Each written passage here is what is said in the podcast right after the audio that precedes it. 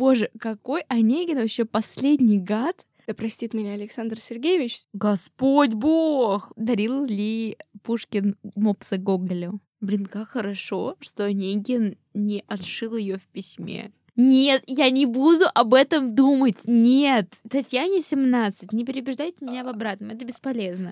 Всем привет, с вами Женя. И Полина. И это подкаст МП Замятин.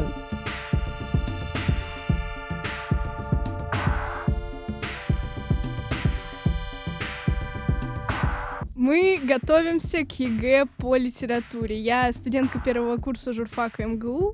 А я в этом году заканчиваю 11 класс и собираюсь поступать на журфак. Сразу небольшой дисклеймер. Наш подкаст — это не полноценная подготовка к ЕГЭ по литературе. Мы просто помогаем вам. Поэтому, пожалуйста, читайте кодификатор, учите литературу в школе. Не надейтесь только на нас, но мы постараемся сделать вашу подготовку к ЕГЭ максимально приятной.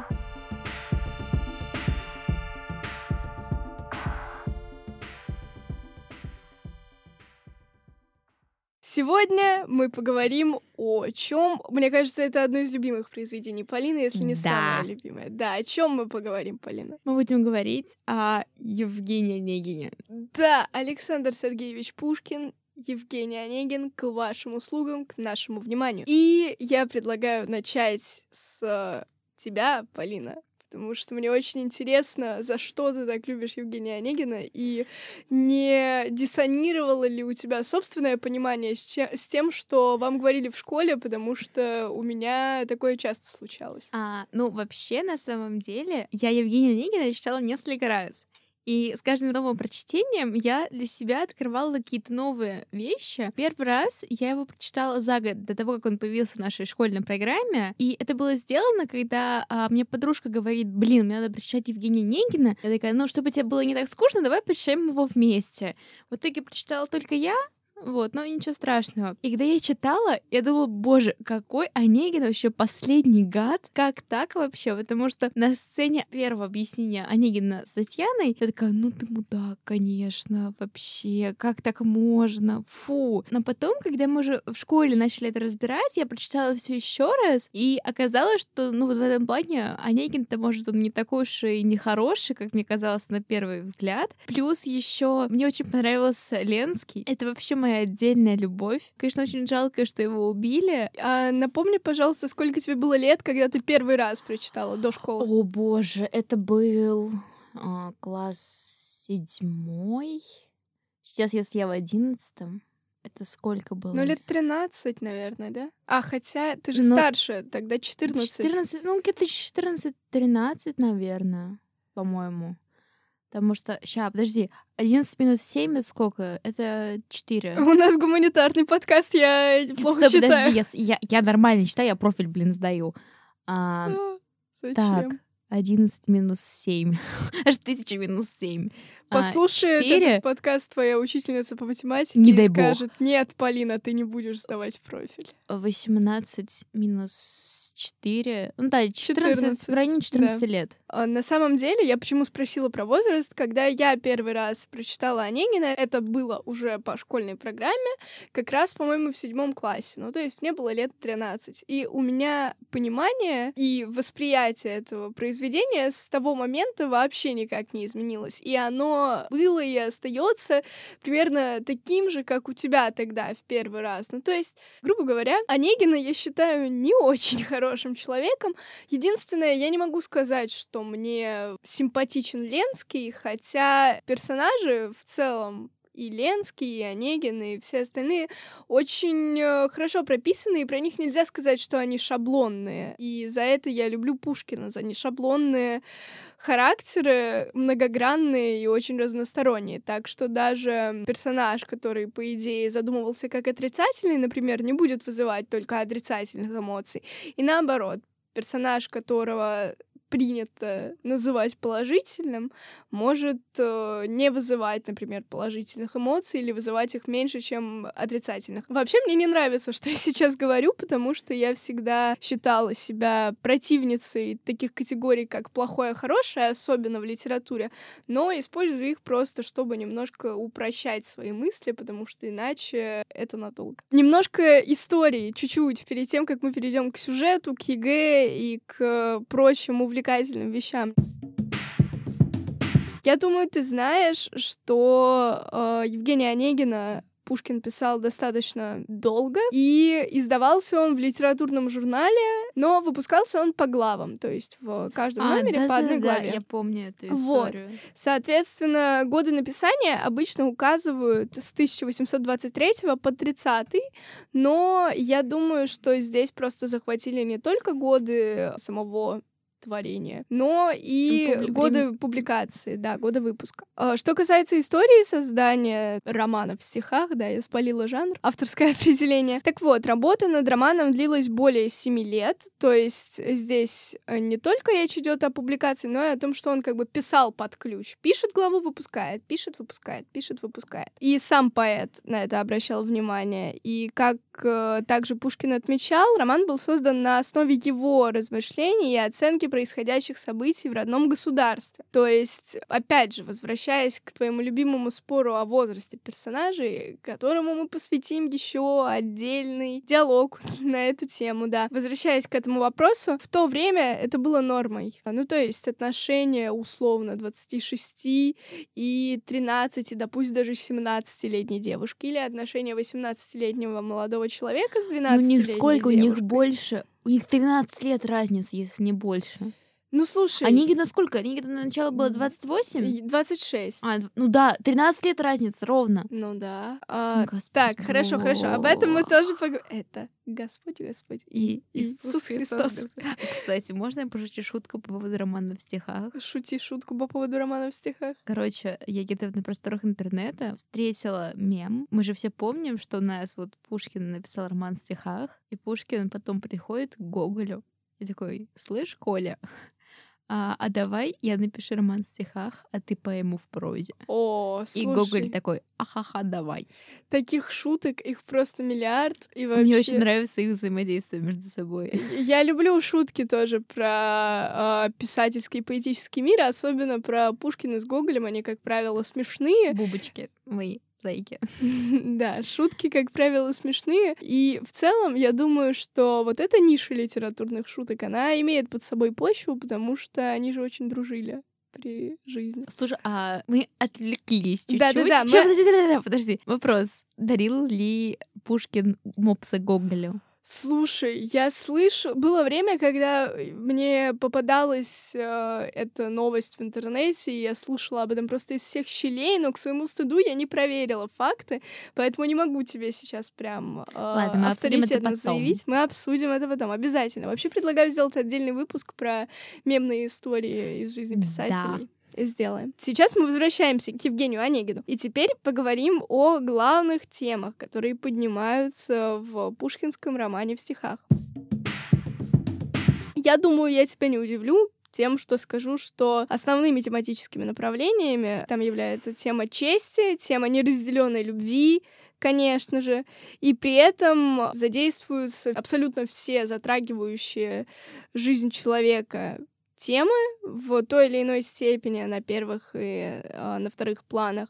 Это дружба, конечно, любовь, верность, разочарование. То есть просто почему в то время э, роман возымел такой успех? Вообще по многим причинам. Но если мы так разберемся, да простит меня Александр Сергеевич, сюжет же максимально плоский ну вот если мы абстрагируемся, выкинем все лирические отступления, все философские темы, все возвышенные категории вроде любви, дружбы, верности и так далее, и останется голый сюжет. Ну вот что там будет? Ну, девочка влюбилась в мальчика, который намного старше ее, написала ему письмо, при этом где-то там на фоне младшая сестра этой девочки, которая встречается с другом этого мальчика. В общем-то, получается полная Санта-Барбара, но при этом сюжет максимально плоский. Если мы возьмем только линию Татьяны с Онегином, например, девочка пишет мальчику письмо, мальчик ее отвергает, через пару лет они встречаются, и все повторяется только наоборот. Ну, не знаю, хоть, возможно, он и плоский, мне сюжет нравится. Нет, смотри, я понимаю, что слово плоский имеет негативную коннотацию определенную, но тогда сразу оговорюсь.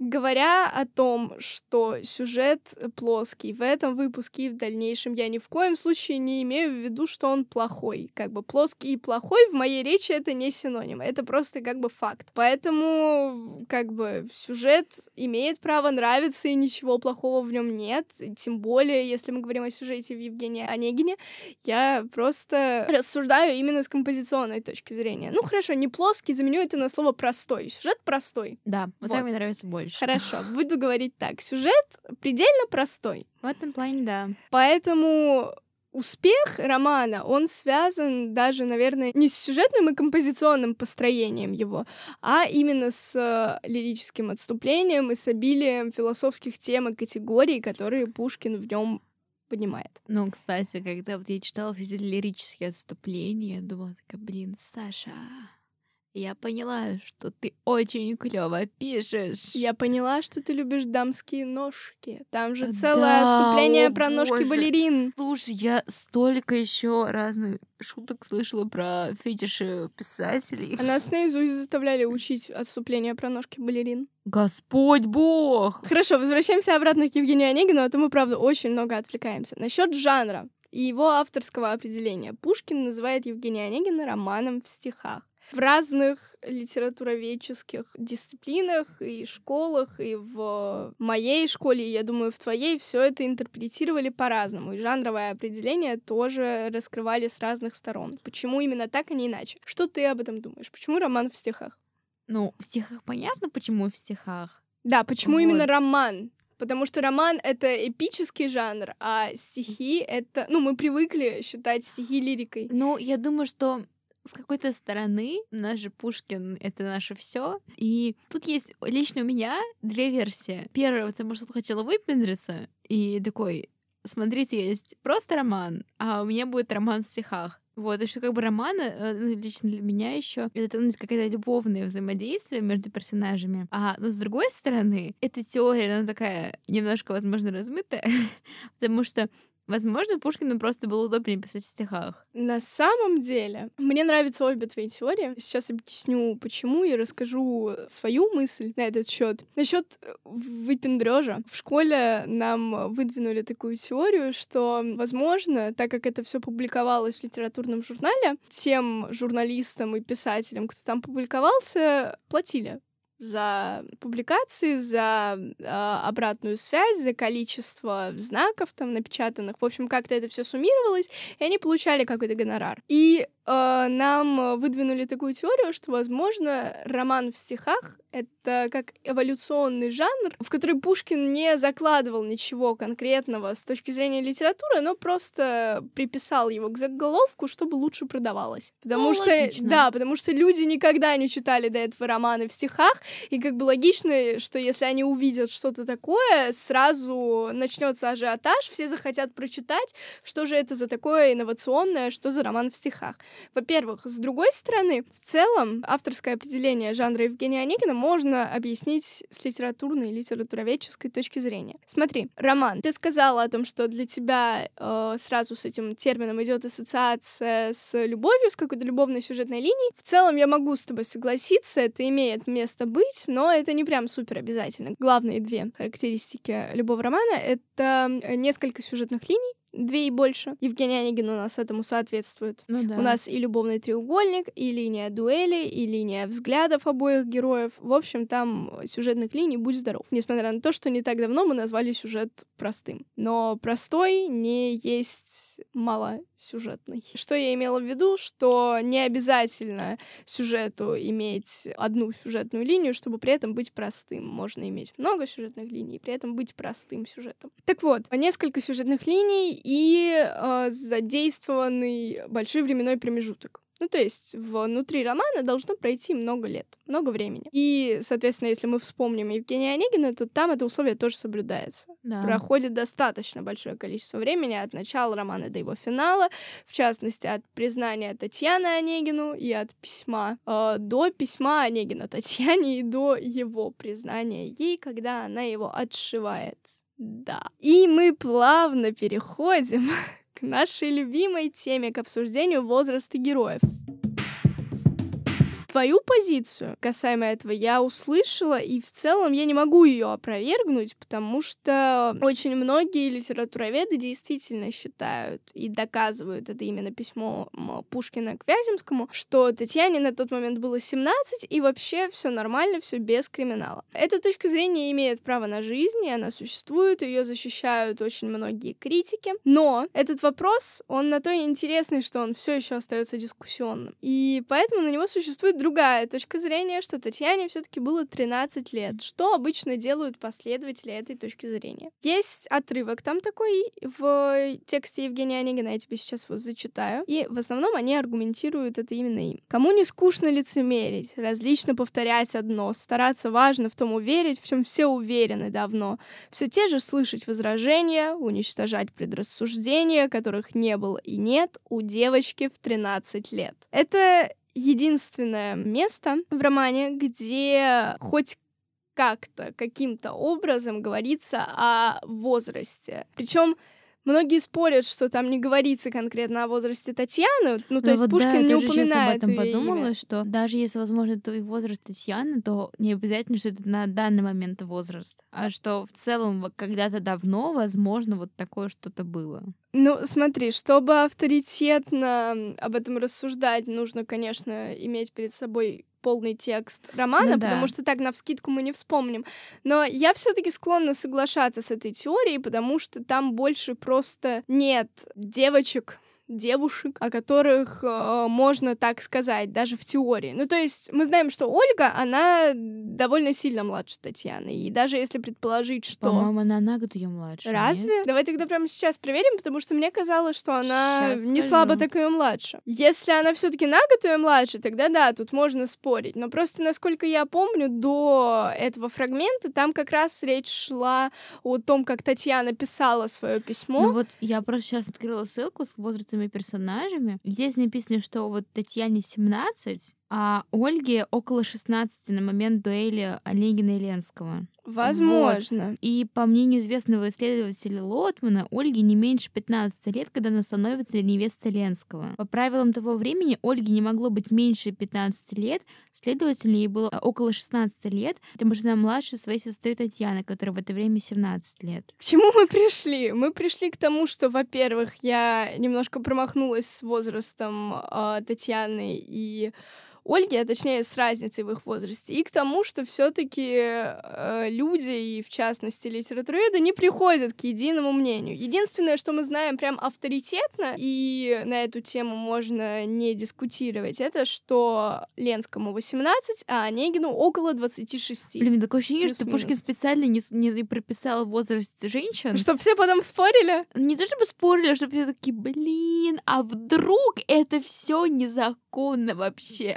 Ну, слушай, опять же, возвращаемся к той идее, что Пушкину было выгодно, чтобы это все хорошо продалось, и поэтому. Вот, кстати, да, возможно, он специально не прописывал э, возраст девочек, потому что а, это вот до сих пор же вызывает огромные дискуссии, то тогда, возможно, это тоже было каким-то поводом для споров.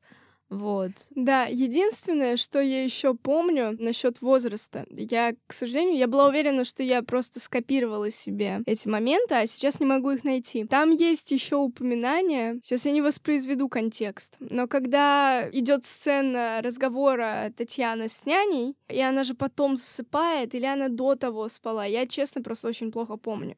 И там что-то было, какая-то строчка в стиле «тревожить сон от раковицы». Я прицепляюсь сейчас к слову «от раковица», потому что по словарю э, Даля отрок и отроковица — это мальчик или девочка в возрасте до 15 лет. Нет, я не буду об этом думать. Нет, все. Татьяне 17. Не переубеждайте меня в обратном. Это бесполезно. Окей, ребята, которые нас слушают, мы так и не пришли к консенсусу, поэтому пишите в комментариях, как вы думаете, сколько лет на самом деле Татьяне, и вообще мы будем рады прочитать и услышать, может быть, ваше мнение на этот счет. А пока я предлагаю плавно перейти к, наверное, самым интересным и центральным образом в романе я, конечно же, имею в виду Онегина и Ленского и их дуэль. Очень часто про дуэли персонажей в русской литературе, которых было немало, говорят, что в основном это дуэли не конкретных людей, а дуэли взглядов. Вот как ты думаешь, применимо ли это в случае Онегина и Ленского? И если да, то дуэль каких взглядов перед нами? О, блин, на самом деле я не рассматривала эту дуэль больше как ну, такой сюжетный поворот, поэтому мне кажется, что если взгляды, то взгляды, что жизнь прекрасна, восхитительна и вообще жить стоит все-таки против мировоззрения Онегина, когда вот все скучно, жить скучно, поеду в деревню, может быть, там не так скучно и так далее. Просто я говорю же, что я не думала насчет вот вообще дуэли, в плане дуэли а, каких-то либо взглядов. А ты не думала, что Онегин весь такой э, меланхоличный, грустный, ему так скучно жить, потому что когда-то он был таким же, как Ленский, а потом разочаровался в жизни. Нет.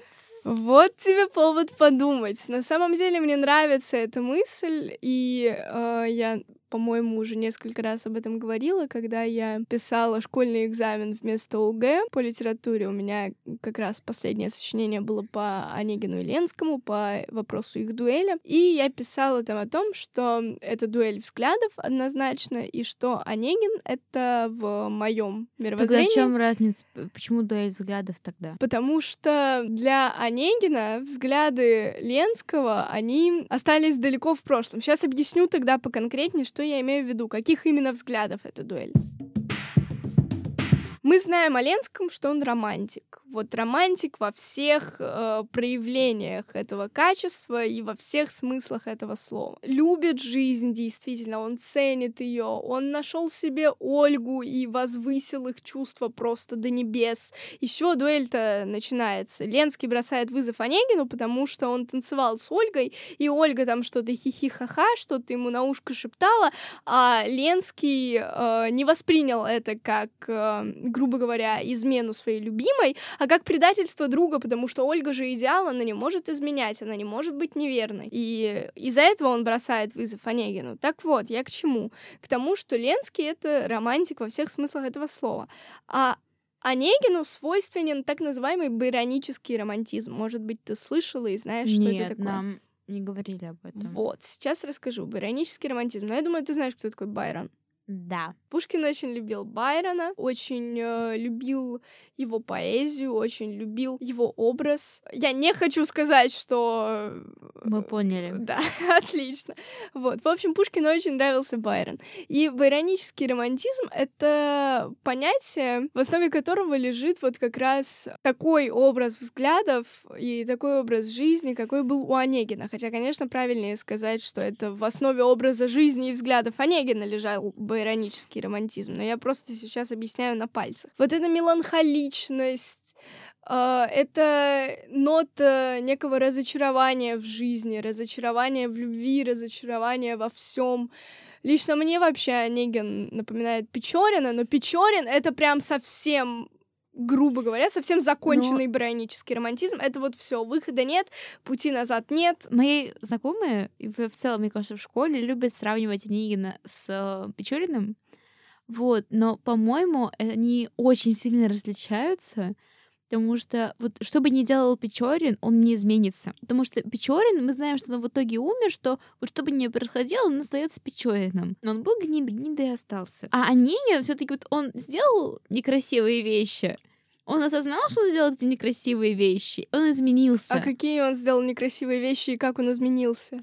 Ну, в плане, вот помнишь, в начале он весь такой, вот, я познал эту жизнь, э, уже там 3 миллионов, миллиардов лет и так далее. Я просто не помню, это как этот мем звучит. Он такой, что вот я знаю эту жизнь, все в порядке, Типа, ну, я устал от этой жизни. Правда, он уезжает в деревню, потому что надо экономить, но неважно. А к концу он такой, господи боже, я не могу жить без Татьяны. Он очень сильно сожалел о том, что он убил Ленского. По поводу еще дуэлей, у меня есть очень много чего сказать. Что он все таки а, не хотел убивать Ленского, когда все таки это произошло. Он понял вообще, что он натворил, и поэтому за счет этого осознания он а, изменился. Конечно, я с тобой согласна в том плане, что он не хотел убивать Ленского. И он вообще не хотел, чтобы эта дуэль случилась, и он бы ее отменил, если бы не Зарецкий. Зарецкий да, это да. секундант Ленского. О нем мы еще чуть-чуть попозже поговорим, и о том, какую роль он играет в дуэли. Конечно, возвращаясь к тому, с чего мы начали, Онегин не хотел убивать Ленского, не хотел, чтобы эта дуэль состоялась, и э, действительно очень сожалел о том, что потерял друга, потому что они же были друзьями. Он действительно неиронично дружил с Ленским, и Ленский с ним дружил и видел в нем. Ну, как наставник. Да, да, хорошее слово. Наставника, помощника, проводника, может быть. И у них действительно сложились очень теплые дружеские отношения. Но насчет Татьяны и того, что он э, раскаялся в том, что э, тогда, когда она написала ему письмо, он ее отверг, я с этим не согласна, я в это не верю. Я это объясняю для себя тем, что, окей, не будем сейчас упираться в возраст Татьяны, но он уже взрослый мужчина, а она девочка-подросток на момент, когда она пишет ему письмо. И эта девочка-подросток для него такая, ну, невзрачная, такая никакая, что ли. Ну, вот просто девочка. И Онегин вообще просто не рассматривал Татьяну. Поэтому обвинять его в том, что вот он, мразь такая, ее отшил, как бы нельзя. Да, он отверг первые необузданные чувства девочки, но он сделал это осознанно, и в конечном счете, что бы было, если бы он этого не сделал? Татьяна была бы с ним счастлива, я сомневаюсь. Он там честно говорит, что Татьяна, ты прекрасна. Вот, да, да, поэтому я и оправдываю Онегина. Вот, и потом еще он бы после смерти Ленского когда он снова увидел Татьяну, он уже понял, что, во-первых, Татьяна изменилась, и она уже не та вот маленькая девочка, а, сколько бы лет ей ни было, а она уже как минимум женщина. Вот именно, понимаешь, дело не в том, что он раскаялся в том, что он тогда не пошел ей навстречу и отверг ее чувства, а дело в том, что тогда это была невзрачненькая девочка, а сейчас это жена высокопоставленного человека в красивой обертке. Ну вот конфетку завернули в красивый фантик, она там в платье, вся такая при параде не порт мне мои убеждения об Онегине. Прости меня, прости. Я просто транслирую свою точку зрения. Ты имеешь право на свою. Мы можем не сходиться во мнениях. все таки у нас... Не знаю, я просто хочу считать, что он изменился, потому что в Онегине я хочу видеть только хорошее. Хорошо, окей. Мы здесь сталкиваемся уже с конфликтом интересов. Я тогда да. не буду просто в это лезть. Если тебе хочется считать Онегина хорошим, считай Онегина хорошим. Вообще, я предлагаю вернуться к барионическому романтизму да, и к сравнению давай. Ленского, Онегина и Печорина. Я бы сказала, что этих трех персонажей можно поместить на условную шкалу романтизма, где в одной точке, в первой, Ленский. будет, э, да, Ленский, и будет чистой воды романтизм вот во всех его первозданных проявлениях, э, как э, направление, как образа мысли, как образа жизни, вот в самом его таком расцветающем состоянии. Дальше где-то по центру будет Онегин, то есть это уже путь байронического романтизма, он уже как Печорин начинает постепенно разочаровываться во всей жизни, во всем, что его окружает. И да, у него действительно есть шанс измениться, есть шанс повернуть назад, но он ничего для этого не делает, ему этого не, ну, ему это и не нужно.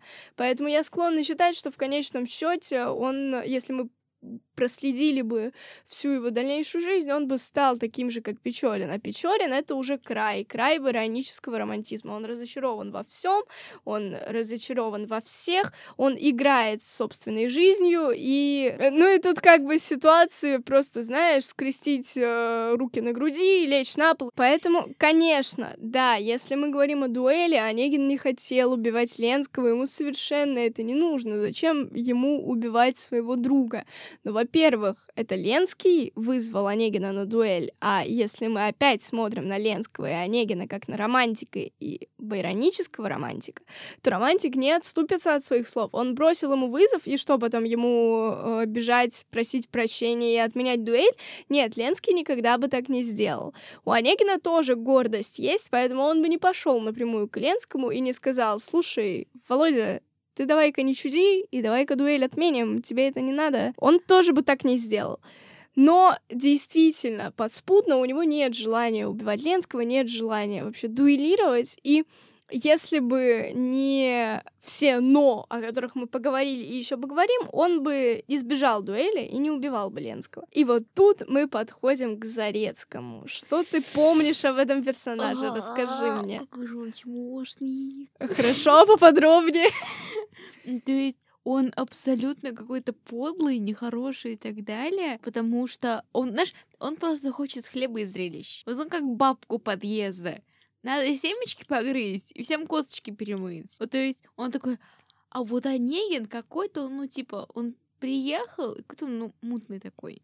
Мутный. Нет, ну слушай, в защиту Зарецкого здесь, если бы приехал кто-нибудь, кто вот э, как Онегин, я бы тоже решила, что он мутный. Потом еще, когда ну, он понимает, что начинается месиво между Ленским и Онегиным, он понимает, что никто из них не уступит, он делает все, чтобы дуэль состоялась. То есть Онегин, он всеми силами пытается предотвратить эту дуэль. Просто я эту тему прямо с этой дуэли, я ее прямо, типа, разбиралась в ней. Ну, не прямо до конца, чтобы прям вот все абсолютно точно. Но, короче, типа там дуэль отменяется, если один из противников опаздывает более чем на 15 минут. И Онегин же опаздывает. Он, он очень намного Он на полтора часа опаздывает. Да, и он опаздывает специально, потому что он да, знает эти правила, да. ему не хочется воевать. Но да. по, как бы есть Зарецкий. Есть Зарецкий, такая, а, вау, сейчас будет Дейль, сейчас будет месиво, еще будет мочило, еще будет весело, будет что обсудить и так далее. Потому что, вот ты знаешь, вот таких как Зарецкий много. То есть, да, возможно, какая-то деревня, ну, понятно, что это не, не Питер, но все равно есть какой-то кружок по интересам, возможно, из местных каких-то там дворян. И вот и там ты будет кружок баб бабок, коллег, вот как Зарецкий. Дуэли же запрещены законодательно. Да. Вот. Они стреляются тайно, и еще Зарецкий такой, они стреляются, и сейчас им обоим косточки перемоем. И Татьяне, и Ольге заодно.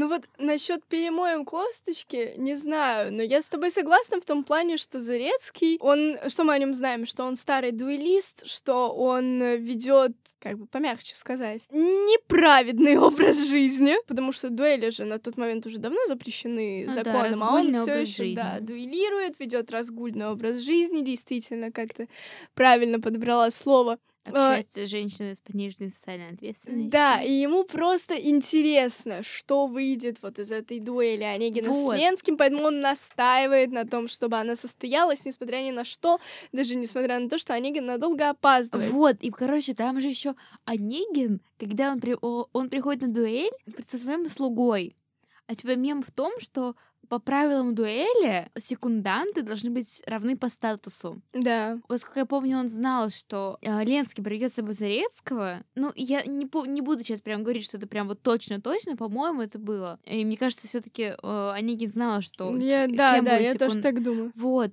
И он специально, во-первых, он оскорбил э, Зарецкого, ну, немножко, то что э, его секундантом был его слуга. Потом он, он опаздывает, извините, на полтора часа, то есть дуэль, как минимум, ну, раза три точно должны были уже отменить. И понимаешь, и он делает все это специально. Да. Вот почему вот, а Онегин а не еще, хотел бы его Кстати, у меня а, был вопрос по поводу дуэлей. Угу. Типа, когда они расходятся на 30 шагов, да. это каждый из них по 30 шагов делает?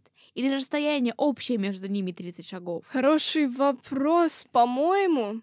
По-моему? Нет, нет, нет, по-моему, они идут э, как бы на 30 шагов между, а идут каждый 15 назад. Вот, потому что мне тоже сейчас э, так казалось. И я помню, что э, когда же еще Онегин стреляет, то есть он знает, что он в любом случае убьет Ленского.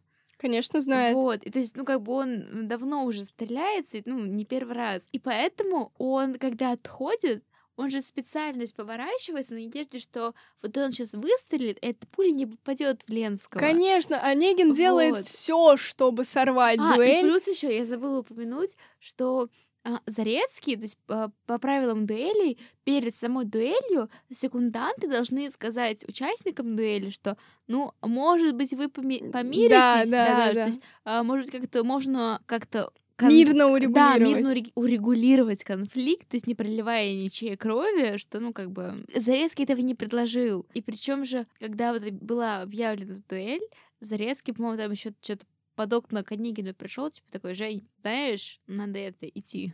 Вот, и понимаешь, это то, о чем я все это время пыталась сказать.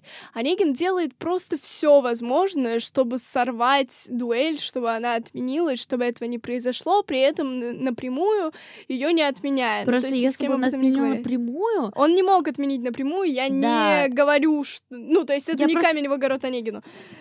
Я говорю к тому, что он не мог ее отменить, потому что это бы навредило его чести. Конечно, я к тому, что он делает все, чтобы э, дуэль сорвалась, чтобы она не состоялась, но появляется Зарецкий и, казалось бы, супер второстепенный персонаж, а он играет решающую роль в произведении. И это то, что я все это время пыталась э, сказать, или, по крайней мере, начать говорить. Очень часто э, и ты, и вообще все ребята, кто читает, увлекается литературой, кто будет сдавать ЕГЭ, очень часто вы будете сталкиваться с тем, что в каком-то произведении где-то там в углу попадается какой-то Васька или Петька или условный Зарецкий, который вообще непонятно зачем в произведении нужен, а потом в какой-то момент бац, и он играет супер решающую роль, и вообще из-за него сюжет поворачивается и на 90, и на 180, и на 360 градусов. На 360 не надо. На 360 не надо, но такое бывает. Вот. И как раз резюмируя все, что мы сказали и про дуэль, и в целом про Онегина с Ленским, я хотела подытожить,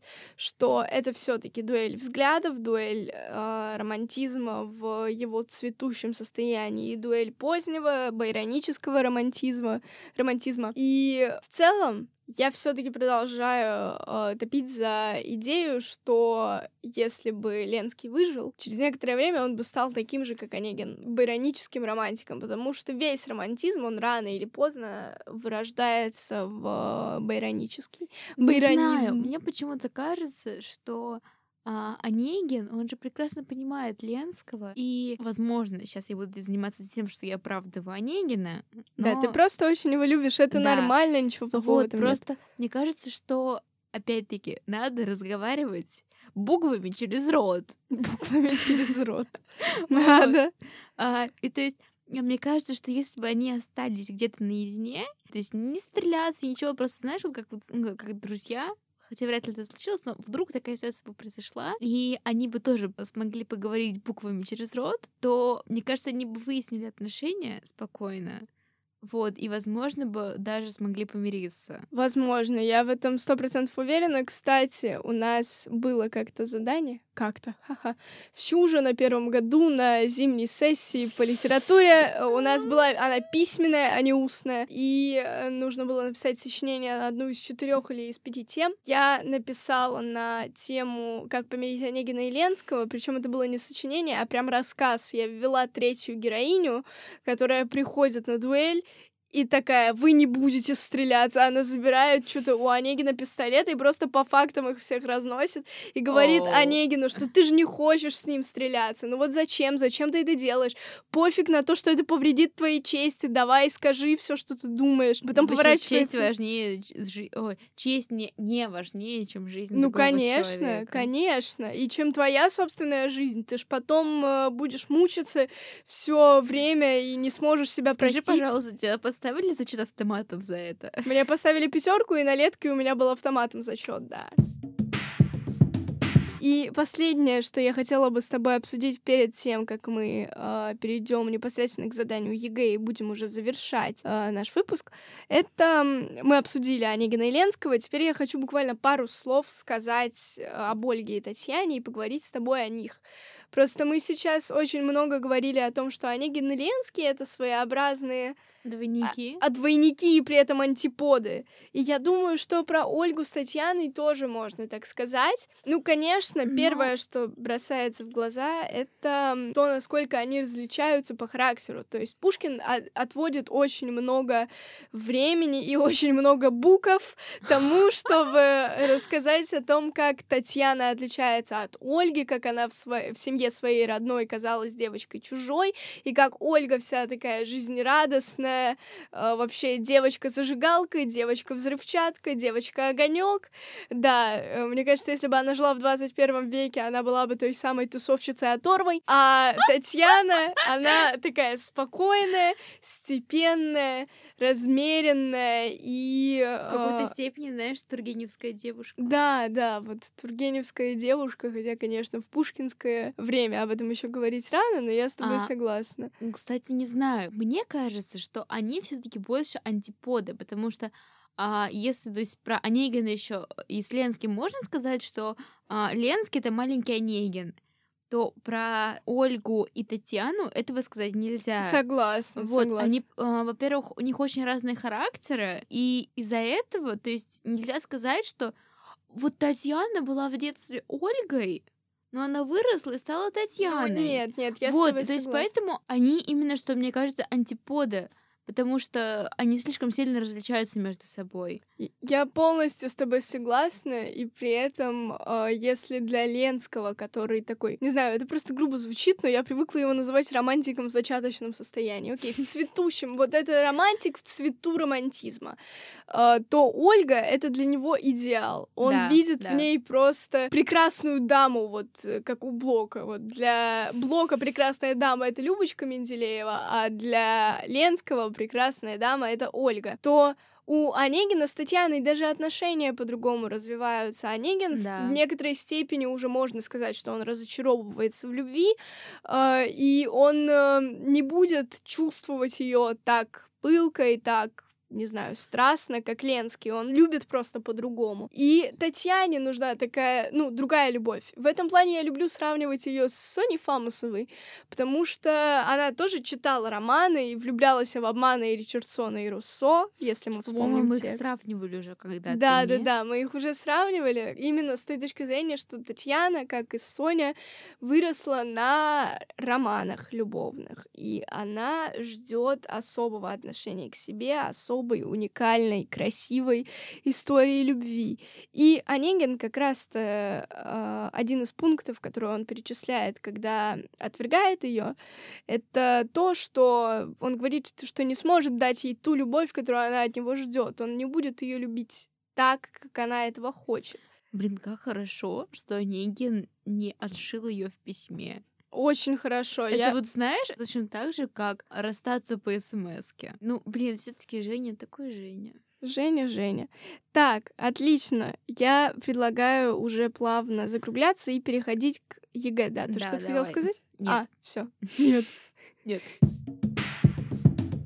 Так, э, и начнем по традиции с небольшого блиц-опроса тестового. Назовите литературное направление, в основе которого лежит объективное отображение действительности и принципы которого нашли свое воплощение в Евгении Онегине. Реализм. Отлично. Укажите жанр, к которому относится пушкинский Евгений Онегин. Роман. Да, роман, или многие пишут роман в стихах. Я честно не знаю, считается ли это сейчас ошибкой, но, но можно мне написать... кажется, там просто э, нам говоришь, как бы это роман, вот, но я не уверена, что вот для полностью роман в стихах будет Да, там просто не будет да. места. Поэтому смотри, э, ситуация следующая.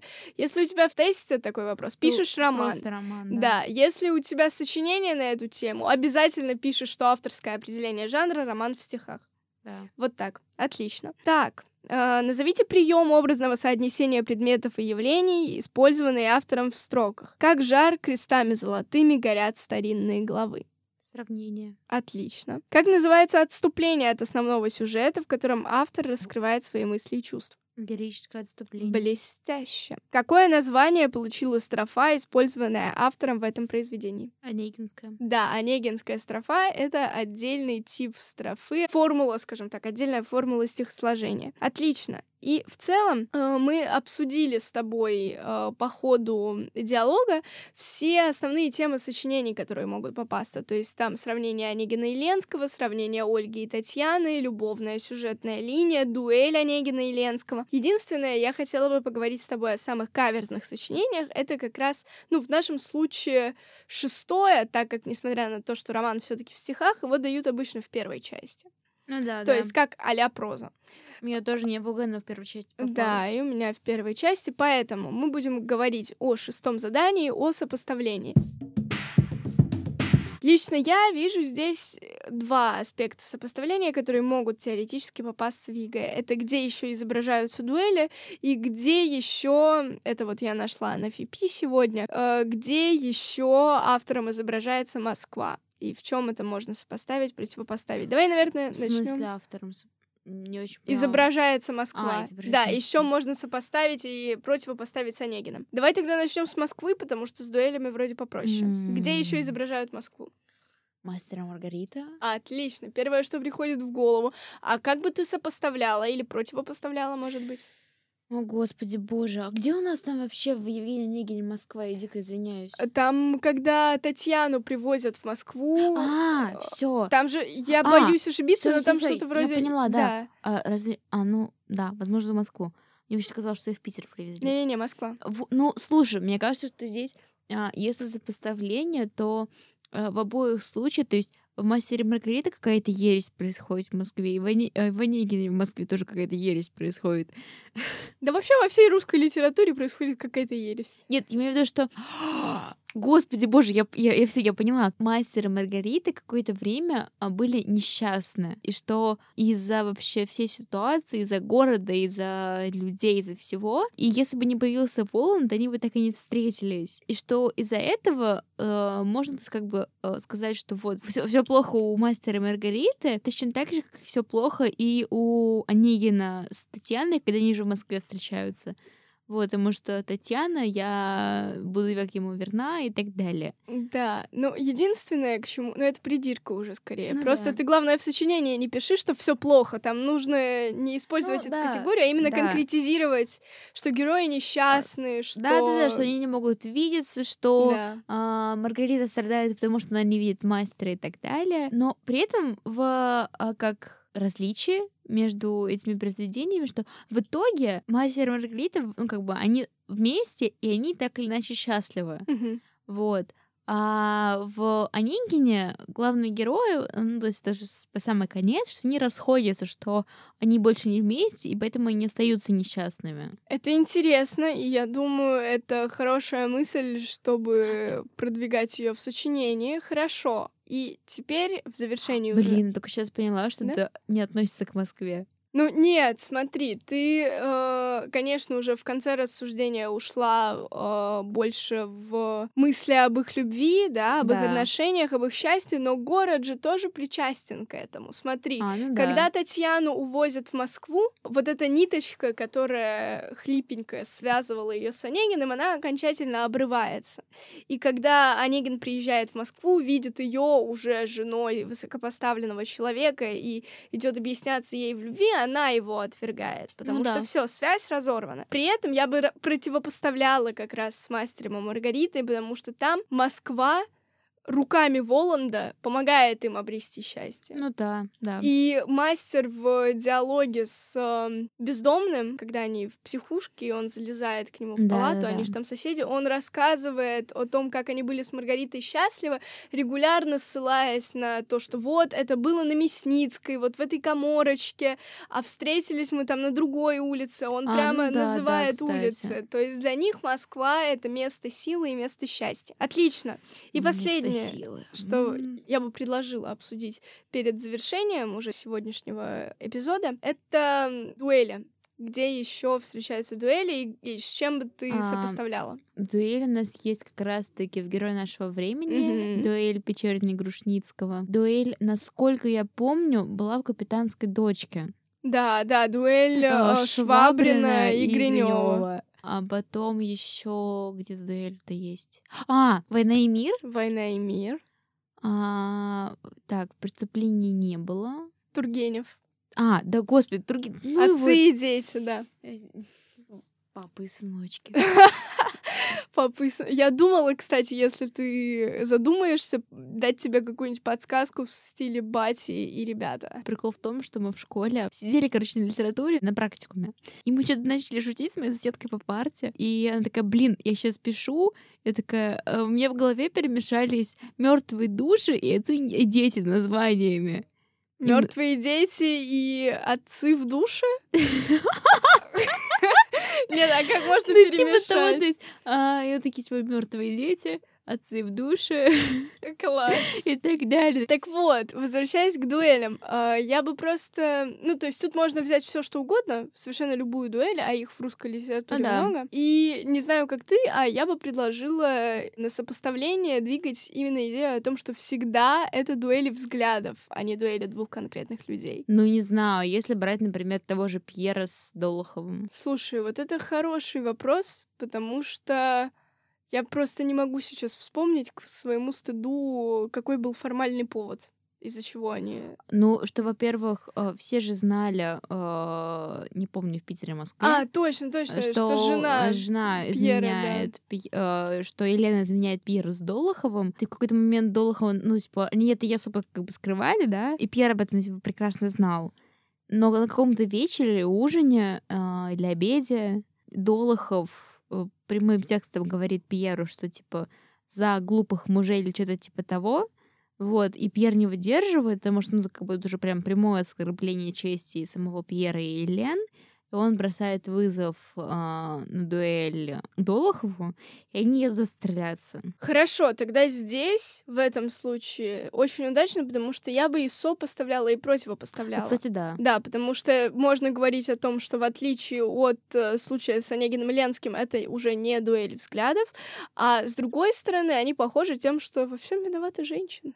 Ну ладно, не виноваты, во всем замешаны женщины, все из-за женщин, потому что Ленский же тоже бросает вызов за Мне то, кажется, что здесь различие в том, что, э, ну, во-первых, извините меня, Пьер немножко женат, чуть-чуть. э, чуть-чуть, да, слегка, и что он отстаивает честь как бы себя и своей жены, а все таки хоть, насколько понимаю, Ольга и была невестой Да, она Ленского.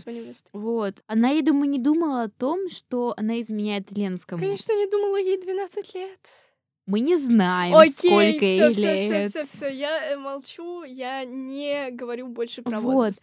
А, то есть она об этом не думает, и то есть, как, ну, как таковой измены это то- тоже не назвать. Вот, и что Ленского просто, извини меня, Володя, а, шило в одном месте, и он же романтик, он не может просто так допустить мысль о том, что, господи, боже, мне изменили, а Долохов прекрасно это осознавал. Хорошо, да, я согласна с тобой. И в этом случае главное, что если вдруг будешь писать сочинение именно на такое сопоставление, не пиши там э, от греха подальше никаких конкретных цифр касаемо возраста девочек. Вот, да. Да.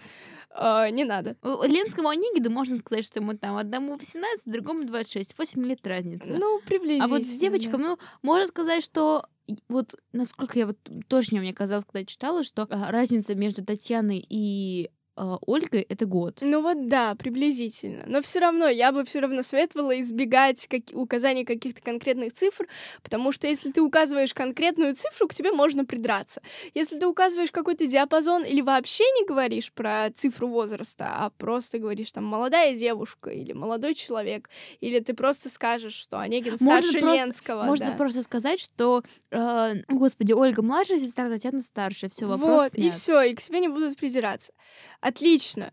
Я думаю, мы можем завершать и подводить итоги. Единственное, остались ли у тебя какие-то вопросы? Хотя, по-моему, это у меня они должны были остаться. Сегодняшний выпуск вела ты, а не я. А, да? Ну, твое же любимое произведение. У меня Да. сложные отношения с э, Евгением Онегиным и в целом с Пушкиным, хотя я могу сказать, что я его люблю. Не знаю, мне, то есть, я, у меня было отторжение а, Евгения Онегина, только когда я читала первый раз, а потом я такая, блин, а же не, ничего так. Классно. Ну так что, остались у тебя вопросы? Да нет. Да, этого я и ожидала. Вопросы остались у меня, но их мы обсудим в следующих выпусках. Хорошо, отлично. Тогда я, с твоего позволения, подведу кратенько итог, и мы завершим.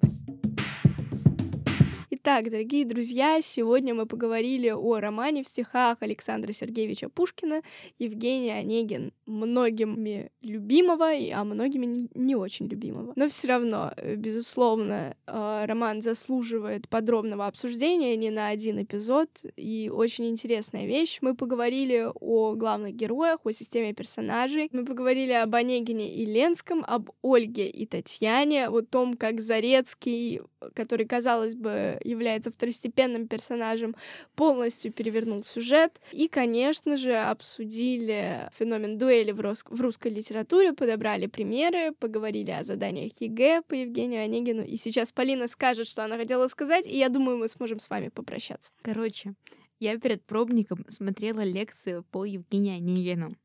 И там дяденька с очень умным видом говорил, что а, вообще Онегин, сам персонаж, он очень литературный. Ну, то есть, что он имел в виду, то есть он потом это рассказывал, что, во-первых, когда в произведении встречался дворянин а, с именем, а, с фамилией, а, взятой от какой-либо большой реки, то есть а, это считалось, что либо это литературный персонаж, либо имение этого дворянина включало в себя полностью эту реку. Мгм. Вот, но мы все прекрасно понимаем, что у Онегина не настолько, во-первых, большое имение, как река Онега. И само имя Евгения, оно тоже очень литературное, то есть оно используется в основном только для литературных персонажей. То есть поэтому он полностью литературный персонаж, и поэтому, то есть представить его как реального, ну, так, не то чтобы сложно, но все равно. Но сложно. Да, сложно. И то же самое с, господи боже, с Ленским. Потому что они оба, э, что то, что то, оба литературные персонажи, а прикинь, этим еще литературным персонажем называется вообще все произведение. Да. Вот. Ну, я такой небольшой. Это очень интересно. Вообще, на самом деле, можно посвятить отдельный выпуск не только мемным историям из жизни писателей, но и вот таким каким-то... Мне кажется, вообще можно отдельный выпуск сделать про имена персонажей. Да, вообще классно. Ну, а это будет в отдельном выпуске. А на Да. сегодня мы можем с вами попрощаться. Спасибо, что слушаете нас. Пишите свои вопросы в комментариях. С вами была Женя И Балина? и подкаст МП Замятин. Замятин.